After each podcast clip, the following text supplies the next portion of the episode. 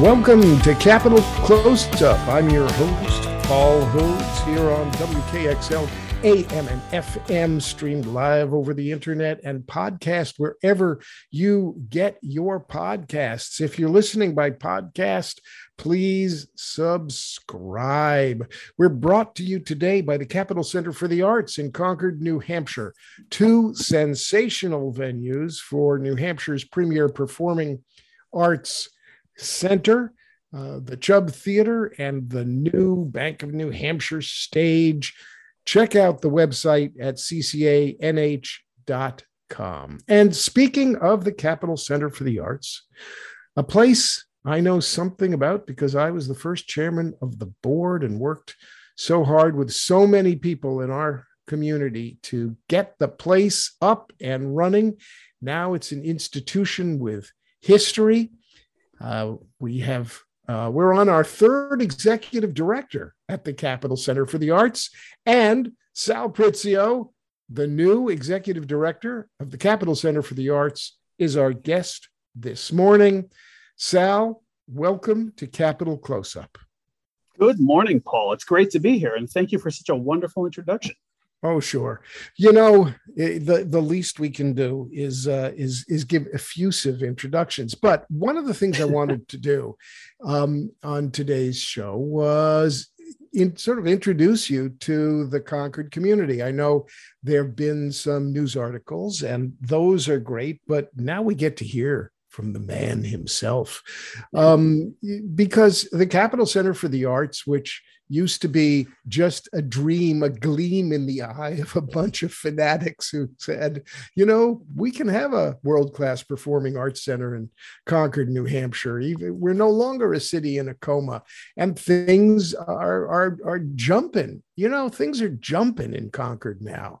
Uh, there's a beautiful Main Street, and irrespective of the time with COVID, um, uh, you know, it's uh, it's 2022 all of a sudden, and what we dreamed of in 1990 as a as a place to present world class artists and for the community to gather again is now a reality, and it's a fascinating time of transition um, I I was on the committee that hired MT Menino, the first executive director. Then we've had Nikki Clark. It's it's it's crazy for me to think of. Okay, now now it's time. Now it's time for new energy. So take us back, Sal, to the beginning. A little. We're going to play a little bit of this is your life. Where oh, did where, where did you where did you grow up? What was it like? And uh, I, I, we're going to sort of i want to figure out how it how it is that you ended up at the capitol center for the arts. But let's start at the beginning. Where where'd you grow up? I am a, I am a nutmegger as they call us in connecticut. I grew up in glastonbury connecticut apple farm country. Mm-hmm. uh, yeah i you know my, my family moved uh, to from hartford to glastonbury connecticut back in 1978 and mm-hmm. I went through the entire Glastonbury school system and loved it there. And uh, afterwards, I went to Northeastern University. So I started making my way up this way. Mm-hmm. So yeah, you're you're you're, you're a New England guy. I am a New England guy. You know, uh, you know, the, though I went to uh, Northeastern University for music industry and then spent a good chunk of time in New York State um, either in New York City. I, I, worked in the record industry there, and then afterwards started in you know my live side of uh, the performing arts uh, in upstate New York. I always loved the charm and the people of New England, and I'm happy to be back in the in the fold, as it were. Well, I want to unpa- uh, unpack what you just told me for a second. So, so in growing up in Glastonbury, going to Northeastern, are you are you are you a musician? Do you play an instrument? I I am. Uh, yes. Uh, I saw Back to the Future in 1985 when I was the tender age of nine years old, and I said I have to learn how to play guitar. And my mother was like, "Well, that's Chuck Berry playing." So, and my mother, I grew up in a house where Motown was prevalent everywhere, and huh. uh, I started playing guitar at the age of nine, and I have still play it to this day. Uh, last night I was playing my guitar. It's I find it meditative. Um, relaxing, enjoyable. Uh, I played in a band for years when I was in New York City. When I was working in the record business, I uh, was in a band that toured and had you know three albums out, and I did all of that. So I I love I look at the performing arts from the side of the management as well as the artist. So you and I share an addiction. Um, hello, my name is Paul, and, and I'm an addict. Uh, I'm a guitar player, and um, I've got guitars and amps, and playing a play. I've played in bands all my life. I met my wife playing playing music in a band. Um, she put an Same. ad in. She put an ad in the Boston Phoenix looking for a guitar player, and I answered back in 1977. And uh, we've been married and playing music ever since. And um, I mean, I'm play. I have a. I have a. I have a band now called Calamity Jane. We're in the middle of doing some recording an EP. So to me, it's a very present it, it's totally present it's like not in the past it, it's happening it's happening now but so i got to ask what kind of guitar are you playing uh, acoustic electric uh, i'm assuming it's an electric guitar because to play in a band you generally are going to be playing electric guitar. So so who are your influences and what did you play? Or were you lead, were you the lead guitar player the rhythm guitar player all the above? Of course was, of course. Well what was the what was the name of the band? Come on give us some all, all right I'll, I'll hit you up with some of the details. First of all yeah. paul you know as being a fellow guitar player there's no such thing as just what guitar do you play. It's what yeah. collection of guitar do you, guitars do you have right? Right right right. Um so I am a Fender guy, first of all. Uh, uh-huh. have been since you know I went down to Daddy's Junky Music in in Boston and upgraded to my first you know real good like guitar. It's uh, I'm a I'm a Fender guy. Uh, at heart. Uh, I'm a Taylor acoustic guy, although I wish you know I was getting you know sponsorship money from these guys. But uh-huh. um, do I play? Uh, I am a. I would define myself as a rhythmic lead, more of the edge from the school of the edge from uh, you know uh-huh. uh, I don't. I'm not a shredder by any stretch. Uh, The band was called Even Star. You can find our stuff on Spotify actually to this day. Um, uh-huh. But there was also another group out of the Philippines called Even Star, so don't get the two confused. Um, vastly different music. Started out as an acoustic band, more in the line of. Have you ever heard of a group called Guster? Sure yeah so our music started out as two acoustic guitars and a percussionist and then we evolved over time into the drums bass uh, lead singer played most mostly the acoustic stuff and i would play the electric kind of lead guitar mm-hmm. as it mm-hmm. were so are you a guy who do you read music do you do it all by ear I do it all by ear. Mm-hmm. I, I, although I do push my children to read music because yeah. there is a huge advantage in that. I can read tab. Yep. I agree. You and I, well, you and I, we, we, you see, we're finding out we share, we share an awful lot because I do it all by ear and yeah. uh, never learned to read music. I did grow up uh, playing fingerstyle uh, blues guitar, um, uh, you know, at a tender age, uh, traveling down to Greenwich Village when I was, uh, when I was a kid in braces with my blue blazer, um, going to the folklore center in New York City in the 60s and uh, studying the uh, Mississippi John Hurt fingerstyle guitar. Nice. I mean, you know, it goes for me. It it goes way back, and um, so so you you uh, with an interest in music, it seems pretty natural that you studied music industry at Northeastern, um, and uh, you headed to New York after that yeah so after uh, i went to college at northeastern and graduated i actually spent about a year in connecticut at UConn. That's where we the lead singer and i that was he was a good friend of mine um, he was going to school there so i was waiting for him to finish up. And we did a year there uh, put out a record and got a nice little audience going but we wanted to go to new york city to you know become big rock stars. So i got a job at elektra records uh, uh-huh. that to pay the bills during the day on the finance side of things. Uh, so, because those were the jobs that paid. And at nights, uh, we were in rehearsals. And on the weekends, we were either playing in New York City or we would branch out in our beat up old FedEx van and go to whatever shows we could get in, you know, whether it was in Pennsylvania, New Jersey, Connecticut, you know, you name it. Traveling down to, you know, Philly to do gigs, uh, cutting our teeth, getting good as a band. We had two different types of gigs we would do. We would do our if you were in the city, uh, any one of the cities, you would do your 45 minute set where you played your originals. And to make money, we would go to like, you know, the Poconos and do the four hour cover set to make money so that we could save up for our next record. So we got we got pretty good at uh, you know both sides of the spectrum on those things. So, what was it like working at Elektra? And by the way, you know, folks, uh, for those of you who are listening, it it's not a slam dunk to get a job at a record company. I mean, that's that's it's hard it's hard to do. There's there's Yeah. a lot of competition. A lot of people uh, who are especially you know musicians looking for day gigs want to get jobs in the record industry, or at least what was the record industry at the turn of the century. I mean, there you are at the turn of the century in the record business, when, by the way, there was still a record business and people were doing live gigs. And remember, this is pre-pandemic. Nobody's worried about the pandemic. And and people were putting out music that you could sell because you could put out CDs and sell CDs. Streaming at the point, uh, you know, was just a gleam in somebody's eyes. It was a dream. I mean, people knew about it, but all the music hasn't hadn't moved to the internet. Close. Um, so you could sell CDs and actually people would pay. People would, Yeah. would pay, you know, like 15 or 20 bucks for a CD, a physical object you held in your hand. So it was totally different. So um, getting the job at Elektra must have been pretty exciting.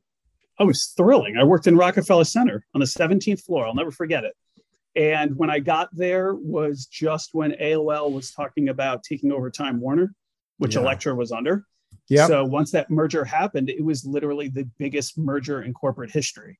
Um, Right. Obviously, it did not turn out very well. However, the energy at a place like Elektra, which was under the, the Warner Elektra Asylum uh, branch, was insane. It was like, you know, that was the time of Metallica was still at the top of the charts. ACDC was still putting out multi million sellers. Missy Elliott was the biggest artist in pop and hip hop.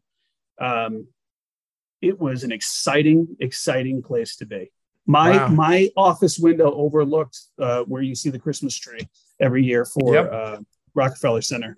Um, Uh-huh. it, it was a great place to spend my twenties. I don't, I don't, I don't uh, begrudge a minute of it. And uh, one of the really fun things about working there too is I was there when Ric Ocasek was the head of A and R for Elektra Records.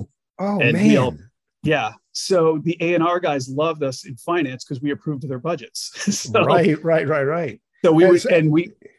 I always Rick- wondered why finance and A and R were on the same floor with each other, but it was a it was a great time to be there. And you know the the A- uh, the A and R guys would invite us to showcases and things like that, and I got to see you know bands like Jet before they blew up and became huge at you know small places like Mercury Lounge and things like that. So Sure, sure. You know, I for when Mercury Lounge, man, I um I was working with a band not that long ago, maybe eight, nine years ago. Um, um and uh I got I got they played the Mercury Lounge pretty um pretty pretty frequently. It's one of those downtown haunts in in New York City. What a what a time what a time to you know Yeah. I mean so you were kind of there um during what was still a, a pretty golden era for the music business selling Yeah. se- selling CDs big artists um, in the heart of New York City and playing rock and roll pretty pretty exciting did did Elektra ever think about signing Even Star no, no. I mean, you know, at the time too, the competition was so fierce, right? And a lot of that too was about, well, where are you playing and what do your numbers look like at the clubs? And they, you know, that's, you know, it was also at the time that like the Strokes were, you know, that's they were they were the buzz in the city. right and our stuff was a little more pop than that. It was a little bit more of the. I'm trying to think of a comparison of a band, but like more of the Vertical Horizon and things like that. Those types of bands, and we were probably at the tail end of that sort of thing. So I think everybody was looking forward to the next. At that time, it was starting to become that retro rock thing was starting to really pick up, and you know, timing is everything in this business in that business Right. too.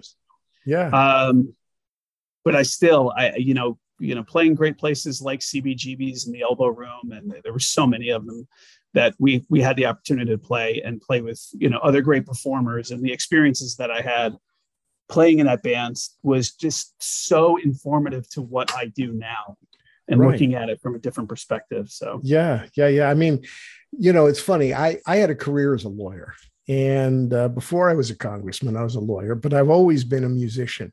One of the things that was really always interesting to me was, is you know, as a lawyer um, in New Hampshire, there there's a, it was a respectable profession, um, and there was a certain amount of respect for being an attorney. Although when I when I did go to Congress, I I my uh, what I was fond of saying to people, I think I found the only profession where people think less of me than they did when I was an attorney. So, but but but all but all that aside, that the transition from from being a lawyer and giving people advice and going to court and you know all the things I did as a trial lawyer in New Hampshire, including working as an assistant attorney general, and I mean it was a respectable pro- uh, profession. And then I'd get into dealing with club owners as as the guitar player in a band.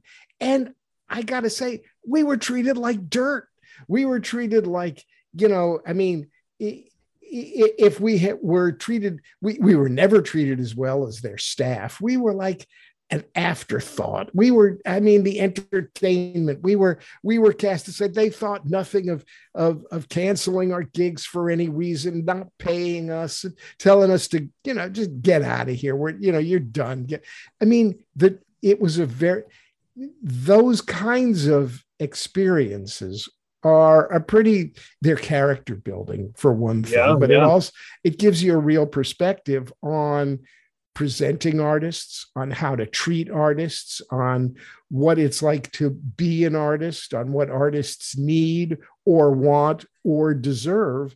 Uh, because in today's music industry, it's gotten really tough to be an artist. Yeah.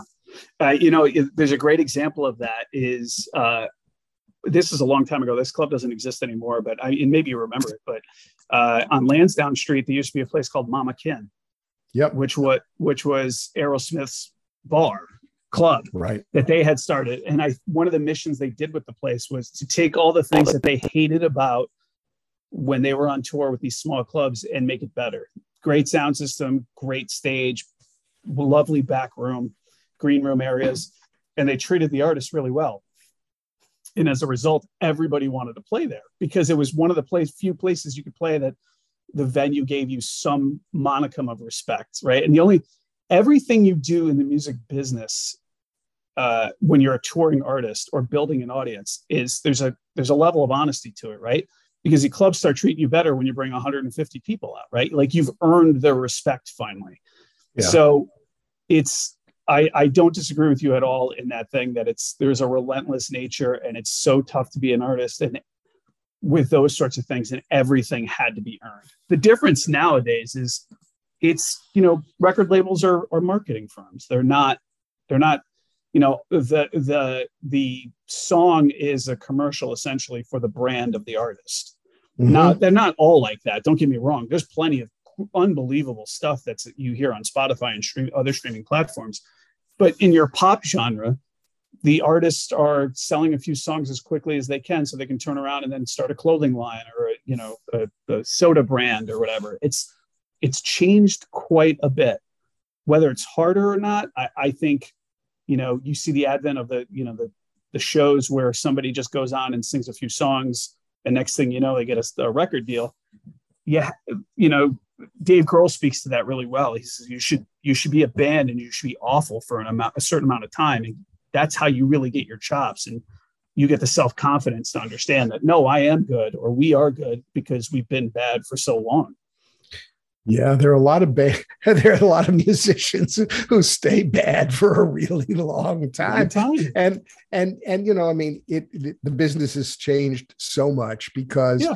physical sales are have changed. Uh, vinyl now outsells CDs, so there's been a huge transition there. Who knows if that's a fad or not? Um, artists who depend on the streaming services for a living are maybe there's four of them. I'm being a little hyperbolic, but you know the streaming revenue for artists from streaming is is is a real sore spot. One one thing, Sal, I wanted to just to to to follow up on was you mentioned really quickly when we were talking before that you met your wife through music. And uh, I want to hear a little bit about that. How did that happen? What's going on? That's great.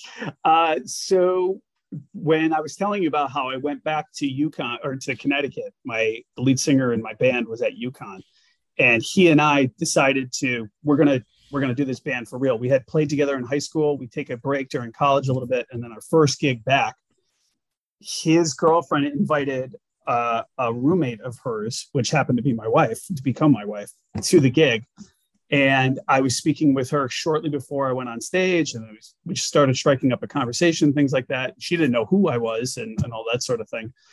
And lo and behold, uh, every time there was a party on campus and things like that, I kept seeing her at these things. And she loves music just as much as I do. She actually plays drums. So I was like, oh, this is like, this is, this is fantastic. So, yeah. Um, and funny enough, she actually got to New York City before I did because she got an internship at uh, Verve Music Group. She was at one of the best oh. jazz labels in the world. Yeah, yeah, yeah. So that was even further motivation for me to to get to New York City. So um, there I was. I moved uh, to to Brooklyn, New York. My girlfriend at the time was all of a sudden working at one of the best uh, record labels in the world, and uh, she she provided a, a strong uh, pathway for me as much as inspiration that you know she was uh she was in their international department using her french uh to to kind of get her way into that whole thing. And then and then uh, here we are you know 20 some odd years later we've been married 17 years. We got three kids that all play music. And her drum set set up in our new house here at concord along with my guitars and everything else and oh how cool is that how yeah. cool is that so she's still playing yeah she still plays i mean you know yeah uh, our our jam sessions now are more of a family affair than anything else, but it's also great stress relief for her. She'll put on her headphones, some Foo Fighters, and I hear her, you know, banging away, banging away at those skins. Right, right. How old are your kids? My oldest is 14, my middle is 11, and my youngest is six. I have three and, boys. And what are they playing? So my oldest plays French horn at school, uh-huh. but at home he also plays the keys and he plays some drums.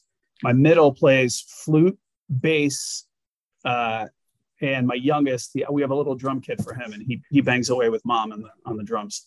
Oh well, so so you have the Prizio or you have the Prizio band. I mean, it's yeah. like it, it, That's the cool. That's the coolest thing. You know, my kids were home over. Um, my kids were home over over the holidays, and uh, my son uh, went to berkeley He uh, was in the recording engineering uh, department. He's he's got right. brilliant he's got brilliant ears, and he is a shredder. He's got a band out on out in Oakland that's making some noise in the Bay Area called Vannon. Uh, Desert of Our Dreams, by the way, folks, is his latest production. You ought to check it out. It's like Metallica meets Pink Floyd. It's it's just wow. it's an it's an unbelievable. It's unbelievable. Um, so we were home, you know, and we we play, and I, I'm in awe of his guitar chops. And my daughter is a singer songwriter, so I had her put vocals um, on an EP that I'm that I'm working on. She did uh, vocals on on two of the tunes that I'm going to put out as, as an EP. My wife is a singer.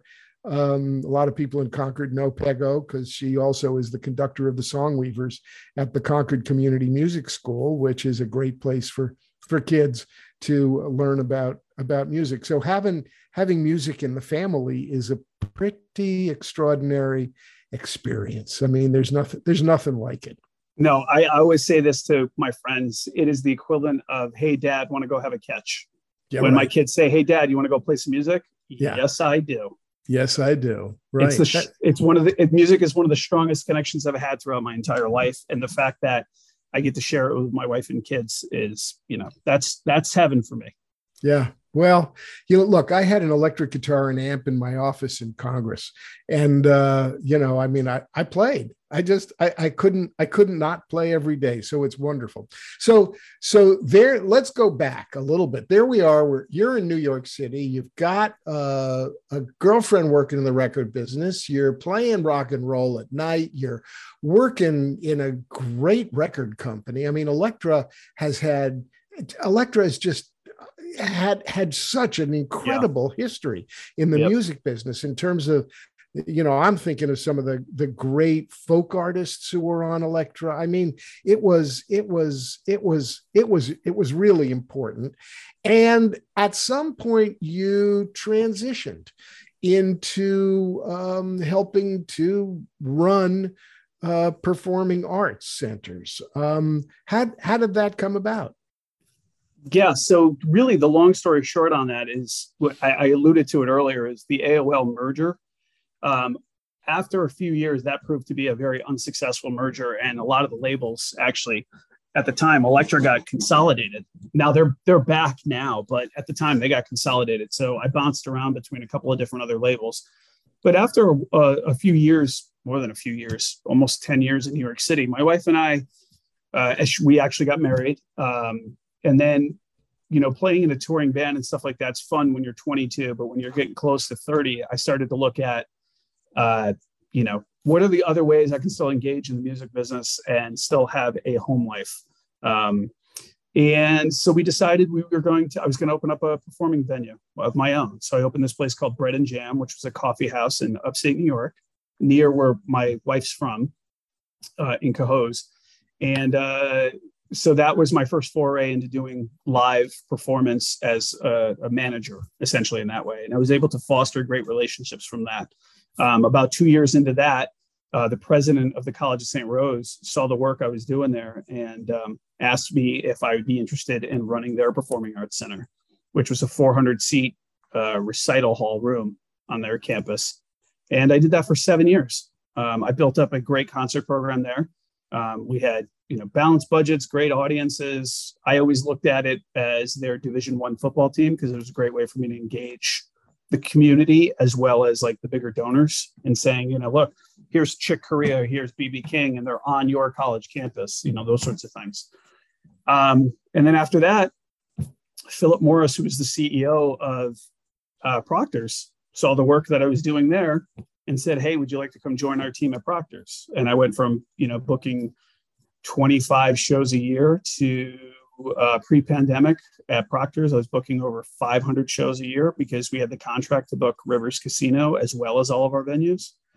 So there I was booking everything from jazz duos all the way up to some of the biggest artists you ever heard of for outdoor 5,000 seat kind of concerts. So that's essentially the evolution. I went from the coffee house to booking, you know, eight different venues um, and all the time engaging uh, different community and civic partners and learning along the way and just trying to remember as much information as I possibly could. Yeah.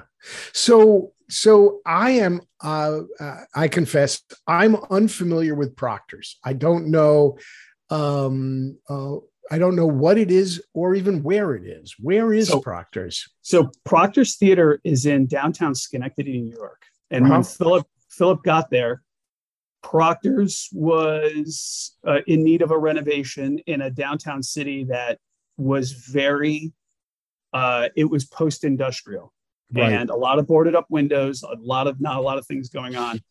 And through the arts, he was able to reinvigorate that city. Now, not single handedly, nobody does these things single handedly. However, people wanted to go see world class touring Broadway downtown at Proctor's. He saw that need he maximized that. And through that, restaurants started coming back. Big corporate investors came in and put some headquarters into the place. And now downtown Schenectady is uh, it's a beacon for how you can uh, reinvigorate a, a former uh, you know industrial area. GE's headquarters are in Schenectady, New York, and they went right. from huge numbers of people there to a much more scaled down operation, and the city didn't couldn't recover from that um, until the arts stepped in. So I'm always a huge proponent of arts being a, an economic driver for revitalization revitalization of a city. Boy, oh boy, that sure sounds familiar to me because that was the story of the Capitol Center for the Arts. Yeah. I mean, you know, nobody. Uh, nine, if if we go back to 1990, it was a recession. Um, uh, the storefronts were were were you know downtown Concord was kind of a slow, sleepy place. Uh, stores were boarded up. It, the the economy was terrible. Uh, there was this, you know, big big theater that was basically people had tried to run it as a for-profit venue. Um, nobody, you know, nobody had made a go of it. There, the famous story was um, Itzhak Perlman came to do a show, and and there was no way to. He, he, was in a wheelchair, so there's no way to get him on the stage. They had to rent a forklift to uh, get him up uh, into into the theater because the, the, what we what we have now for the Capitol Center for the Arts was the Capitol Theater. The heat didn't work. He he played he played his gig in half gloves so that his hands wouldn't freeze while he was playing uh, playing his fiddle. Um, it was just it, it was it was a mess and nobody knew what to do with the place. It was clear it couldn't it couldn't be run as a for-profit venue and you know people were talking about taking it down and putting up a garage. And uh, there were a few intrepid souls who said no it could be the heartbeat of the community. And uh, now today you are presiding over a, a, a going concern with all kinds of interesting challenges in the in to to to say the least but it it sounds like your background as a musician and your uh, experience in in working on a project that was so important to the economic revitalization of a post-industrial town is going to serve you in in in really good uh, stead.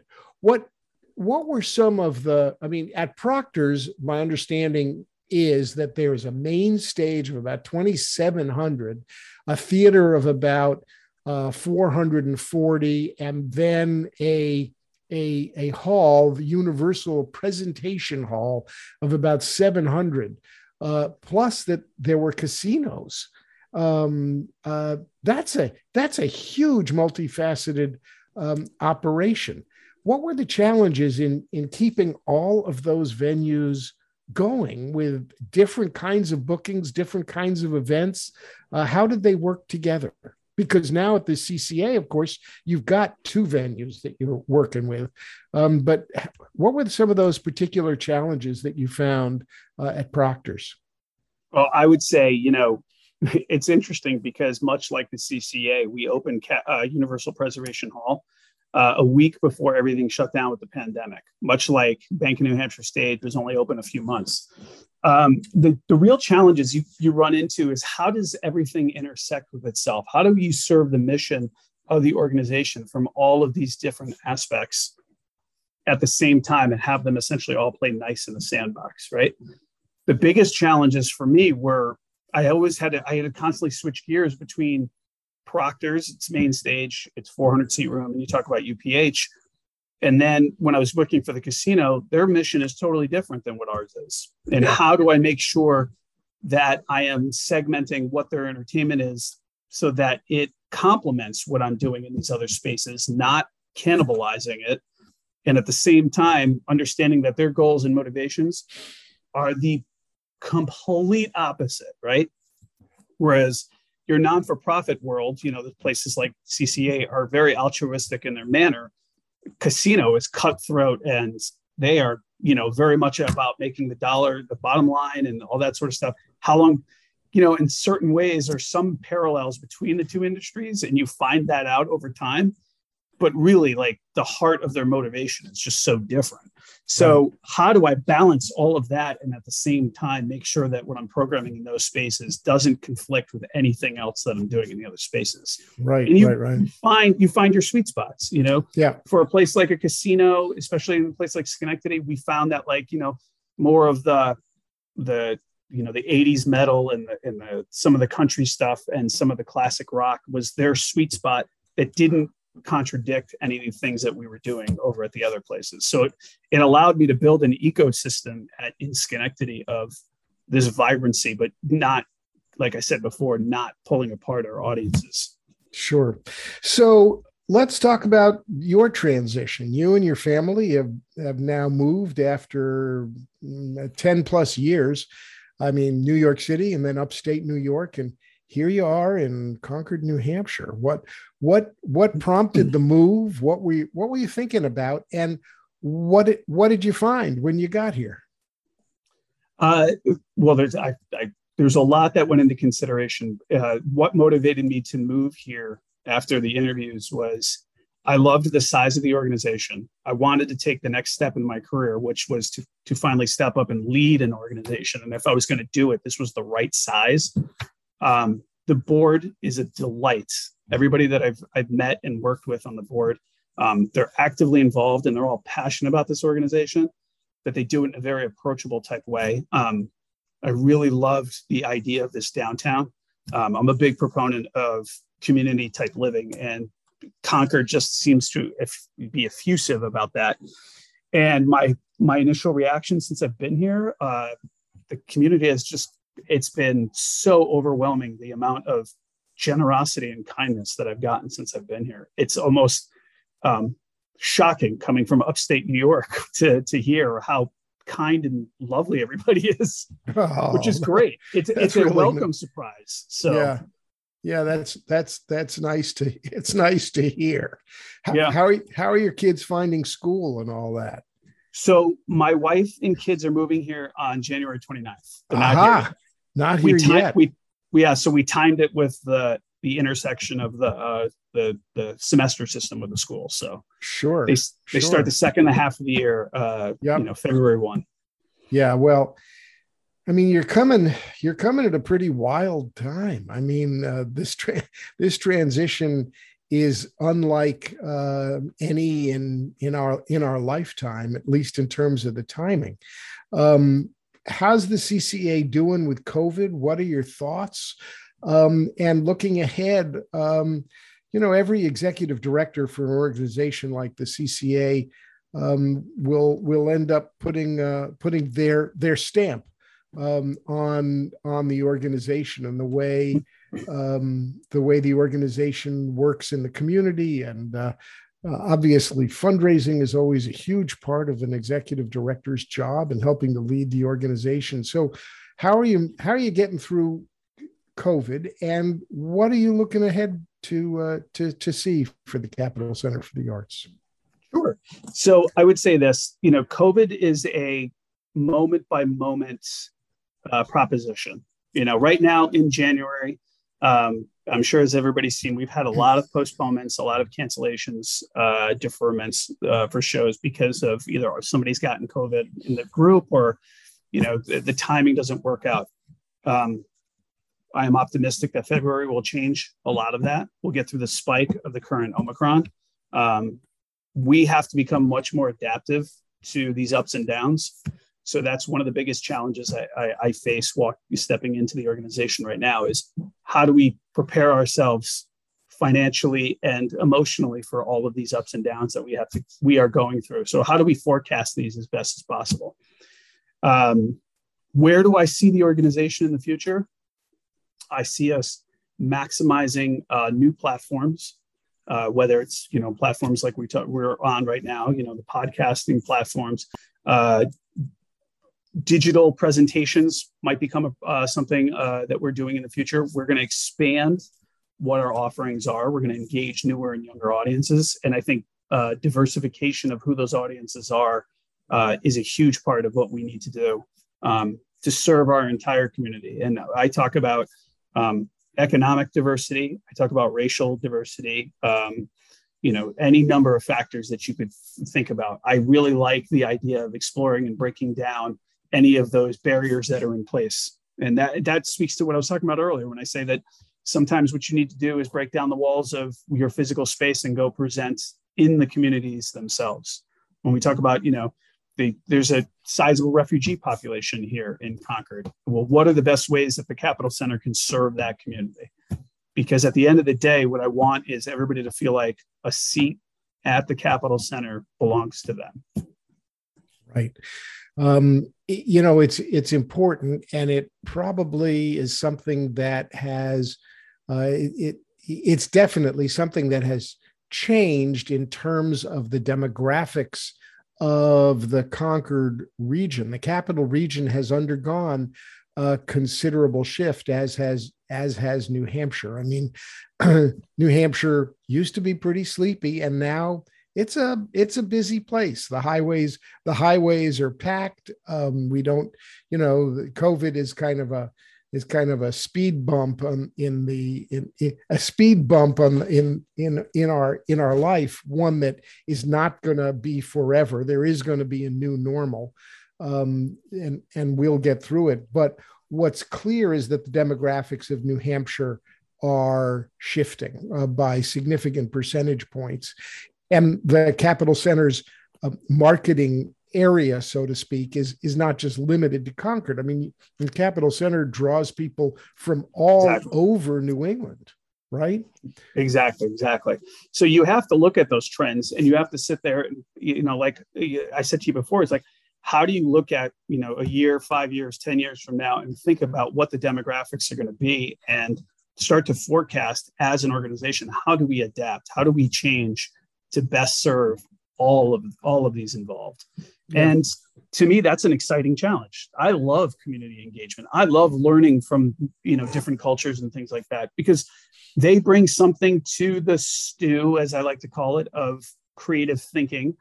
You know, new herbs and spices, as it were, that allow us to kind of enhance our flavor palette and broaden our perspective on things. Um, that's always exciting to me. That's learning about new cultures and and working together with new partners is the way that this place is going to thrive in the future. Yeah, you know, one of I and when you talked about um, sort of expanding the palette of the way the Capitol Center for the Arts um, presents, um, it's I think you're right on because I, you know I I had been I've been thinking about well well here we are we're we're podcasting an interview show with you and KXL the as a station um, has is is now podcasting every you know so we're reaching yeah. our we're we're reaching a, a very different audience it's a growing audience um, that probably uh, has the uh, capacity the possibility of reaching a much wider national audience than we would otherwise uh, be able to reach even even though the station is expanded now to manchester with a with a, with a new signal podcasting goes everywhere in the known universe, as I'm as I'm exactly. pleased to say, and uh, the opportunity um, to to collaborate for the Capitol Center for the Arts, whether it's with podcasting or television or streaming uh, or other ways to expand the reach, are the, those those possibilities are are right are right here right now. Yeah, I agree. And it, for me, I always like to call it to extending the conversation, right? if we have a great artist that's coming in and perhaps is doing an educational residency and things like that if we are able to engage with them whether it's on a streaming platform or you know through radio or whatever it is it allows us to extend the conversation with that artist and increase what the ecosystem is of their imprint when they're here for whatever quantified amount of time that they're here and if that allows us to increase our audience and or our revenue stream through multiple platforms then why not look into those things? Why not consider the performing arts? You just got to look at what's the stage, right? So if it's the physical stage where I sit there in person and watch it, great. If it's streaming, great. You know, it's just it's just it's another stage for the CCA to present to its audience, and that's the way I look at it. Well, Sal Prizio, new executive director of the Capitol Center for the Arts. Paul, it's been my pleasure, and I look forward to doing it again very soon. I'm Paul Hodes. This is Capital Close Up podcast wherever you're finding your podcasts. Thanks for joining us. Thanks to the CCA for being our sponsor. Folks, we'll see you next week.